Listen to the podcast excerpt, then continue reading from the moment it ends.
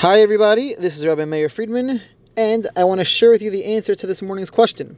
Just a quick recap. The question was why does the Medrash credit Sarah with purchasing the field that and the cave of Machpelah when the Torah tells us that was really Abraham that purchased it after Sarah died?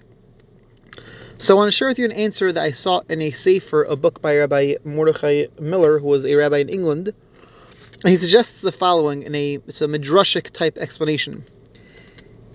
He quotes the Zohar, which says that the Ma'aras Machpelah, this cave where the patriarchs and Adam and Eve and the matriarchs are all buried, is the entranceway to the Garden of Eden. And he focuses on what an entranceway is. In halacha, an entranceway sometimes has a status of indoors, sometimes has a status of outdoors. It's the bridge between the two different domains.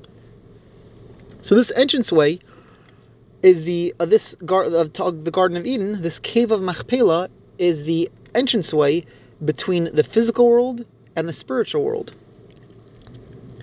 In Judaism, we don't shun the physical world. On the contrary, we engage in the physical world and we uplift it, thereby spiritualizing, so to speak, the physical world. We use it for spirituality and we turn the physical into something spiritual by doing so.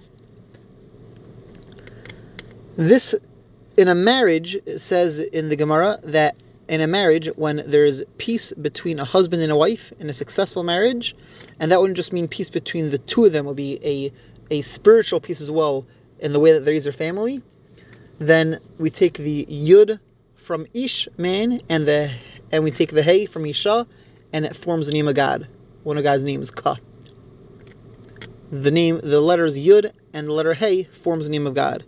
And Rashi comments in Bereshis that Yud represents the world to Gan Eden, the spiritual world, and the Hey represents this world.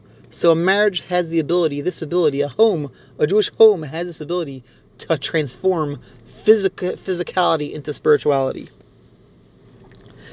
One other thing Rabbi Miller points out is that traditionally, at least, this was generally the domain of the mother of the family, of the wife. The father could be a super spiritual person plugged into God and Judaism, etc.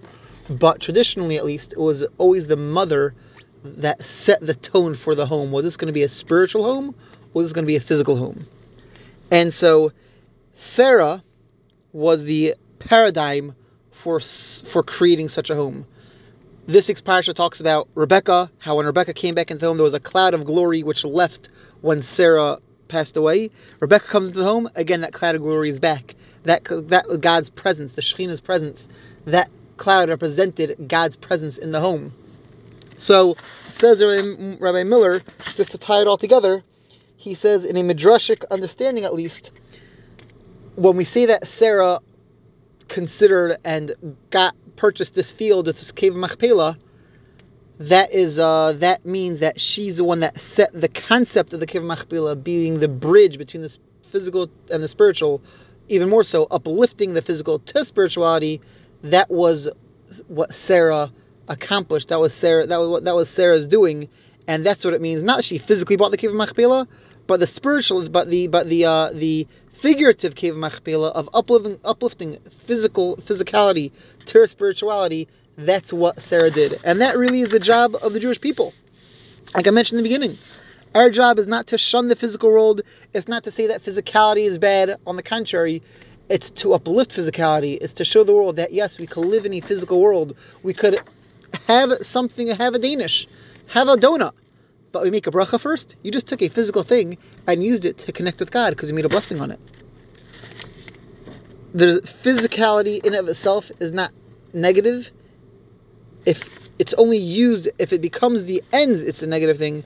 But if we use it for spirituality, on the contrary, that's the right way to use it, and that's what our job is as Jewish people to show that to the rest of the world. Have a wonderful, have a wonderful night, everybody. Speak to you next week.